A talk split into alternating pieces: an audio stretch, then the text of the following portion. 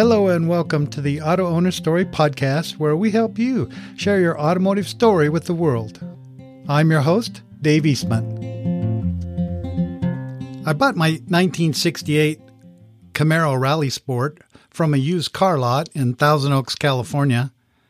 It was light blue inside and out, had a four speed manual transmission and bucket seats. The body was pretty good on it, although I found out later that it had had some body work done to the right passenger door and the and the trunk lid. I bought the Camaro in my senior year of high school or soon after graduating. I honestly can't remember for sure. Um, but anyway, during my high school years, I, I, worked at a gas station.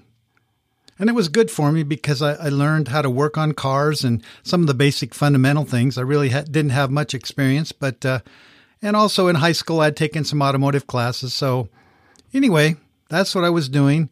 Before I get to more on the Camaro, I'd like to just uh, mention a little bit about my first and second cars. My first vehicle was a 1954 Ford truck. It had lots of problems, and it, it was uh, really, uh, it wasn't long before I decided, you know, this really isn't going to work for me. And so I, I felt like at that time I needed to replace it. So that's what I did. If you want to hear more about that story, if you go to the episode three on an auto owner story podcast, uh, you can hear about that. Um, I did a full episode on it, but uh, so after the I got rid of the truck, then I bought a 1964 red Corvair Monza, and it was really in pretty good shape. The body was good; it just needed tires and new carpet in the interior. The Corvair was fun and it was very reliable. I bought some new tires. What I bought were called Tiger Paws. I don't know if you're old, you remember that, but anyway, I'm pretty sure that's what they were. They were a wide tire and they had a red stripe on the sidewall. I bought some small Chevrolet hubcaps and repainted the rims black. And there wasn't really much else the car needed after that. It was really in pretty good shape and it was a fun it was fun to drive and and then I got to the point that I thought, you know, I'd really like to have something more. So I decided to move up to the Camaro. It had uh, kind of some ugly stock wheels. If I remember right, they were kind of a wire wheel hubcap, is what they were. And I knew they had to go. A common look at that time for sporty cars and race cars and performance cars was to have what they call split wheels or split rims. They were modified to be wider than the originals. And what happened is uh, to split the rims, you'd take the tires off the wheels, and then you'd take the wheels, the steel wheels, to a machine shop, and they would put on the wheel on a lathe, and they would cut it, and then they would cut it into two sections or two halves, and then they would bend some metal, some uh, thick metal, and bend it round and, and then insert it into the wheel and weld it in place so that uh, you know you could make a, a, stock wheel wider by two, three, four inches, whatever you wanted to do. I think I did two or three inches on on the two uh, wheels that I took in there to to make them a little bit wider than stock. So I did it only on the rear wheels because I like that look. You know, it, it looked good. Two wider tires on the back and the stock tires on the front, and uh, so it was kind of fun to to do that and. And uh, I really liked the look. It was pretty sweet. The car didn't meet, need much work after that. I mean, a good wash and cleanup is all it needed. And, and you know, after driving it for a while, I noticed that there was kind of a, a jerk slightly when you, when you let out on the clutch a little bit or kind of a shudder. So I started a process of trying to figure out what was causing the shudder. That problem turned into one of the most difficult mechanical issues to resolve in, in, in all my vehicles I've ever had. I replaced two clutches, I replaced the flywheel, um, I overhauled the transmission. I replaced some bearings in the transmission. I replaced the, the throwout bearing sleeve on the front of the transmission. I checked all the linkage. I lubricated it. I I lubed uh, every piece I could see that, that moved relating to the clutch. And I couldn't find what the problem was. The owner of the gas station that I worked at, he was a master mechanic. He was really a great mechanic and he really knew a lot. So he and I worked together, but we couldn't figure it out. I talked to uh, many mechanics, and, and no one really had an answer for me, so it was really kind of frustrating. One day I was talking with another guy about the problem.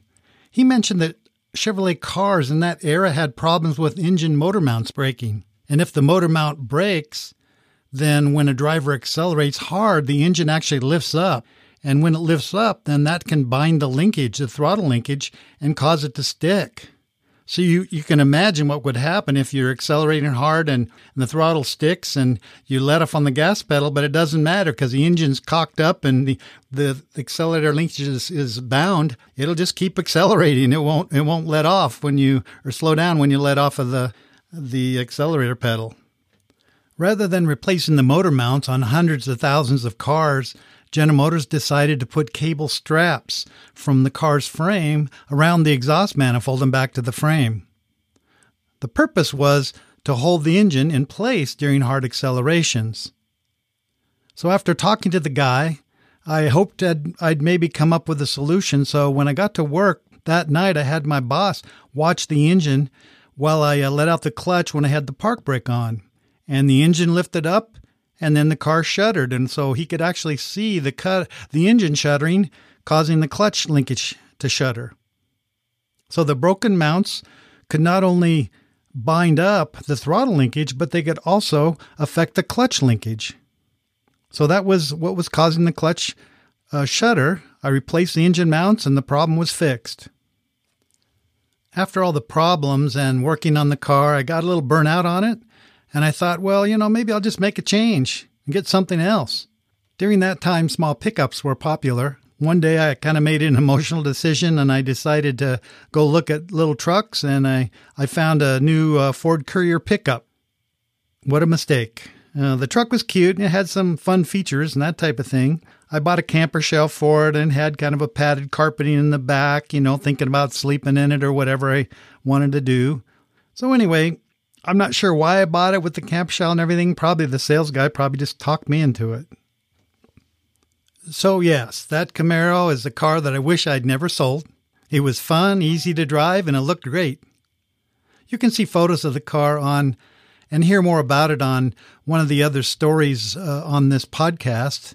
It's a it's a story my sister Gail gave about her uh, her first car and and some of the fun she had in in uh, early on in her life with her car. And it actually involved uh, the Camaro. She used the Camaro for a while when I was away in the service. As I sit here telling this story, it's amazing how clear the memories are about uh, that time in my life. I had some emotional times as I progressed through high school and college. You know, I, am sure many of you have had similar life issues as you learned and matured. Uh, that is the car, though, that I wish I still had. And frankly, I even wish I had my first vehicle, which was the Ford truck and the Corvair. I have many memories of uh, my cars and the years working in the automotive service industry. After college, I worked as an auto mechanic in a British car dealership. I drove and worked on Jaguars, Lotus, MGs, and Triumph TR6s and other sports cars. It was hard work, but I made good money for a first job the sports cars were very fun to drive. Uh, I, I, liked the TR6 cars most. I worked on a lot of them, you know, but one of the most comfortable cars I, I drove while I was there was the Jaguar XJS four door sedan. They were a great road car. It was quiet and smooth. It was just still to this day one of the most enjoyable cars to get out on the highway and drive or on a country road or someplace like that. I hope you enjoyed this story. I'm sure many of you have had stories like this about cars or trucks that you've had in the past, and we'd love to hear your stories. So please, also, if you would, share this story with some of your friends or family. Help us spread the word about the Auto Owner Story podcast so we can get uh, some more good stories and have some fun listening to folks like yourself that are sharing uh, stories and experiences you had with your first car or a car that you had in the past that you really had some good road trips on or cars that you you just uh, remember uh, uh, through your early years in life and maybe even current. I mean, current is fine too. So whatever you've got, we'd, we'd love to talk with you about it. So if you'd like to share or like to talk to me, just go to autoownerstory.com.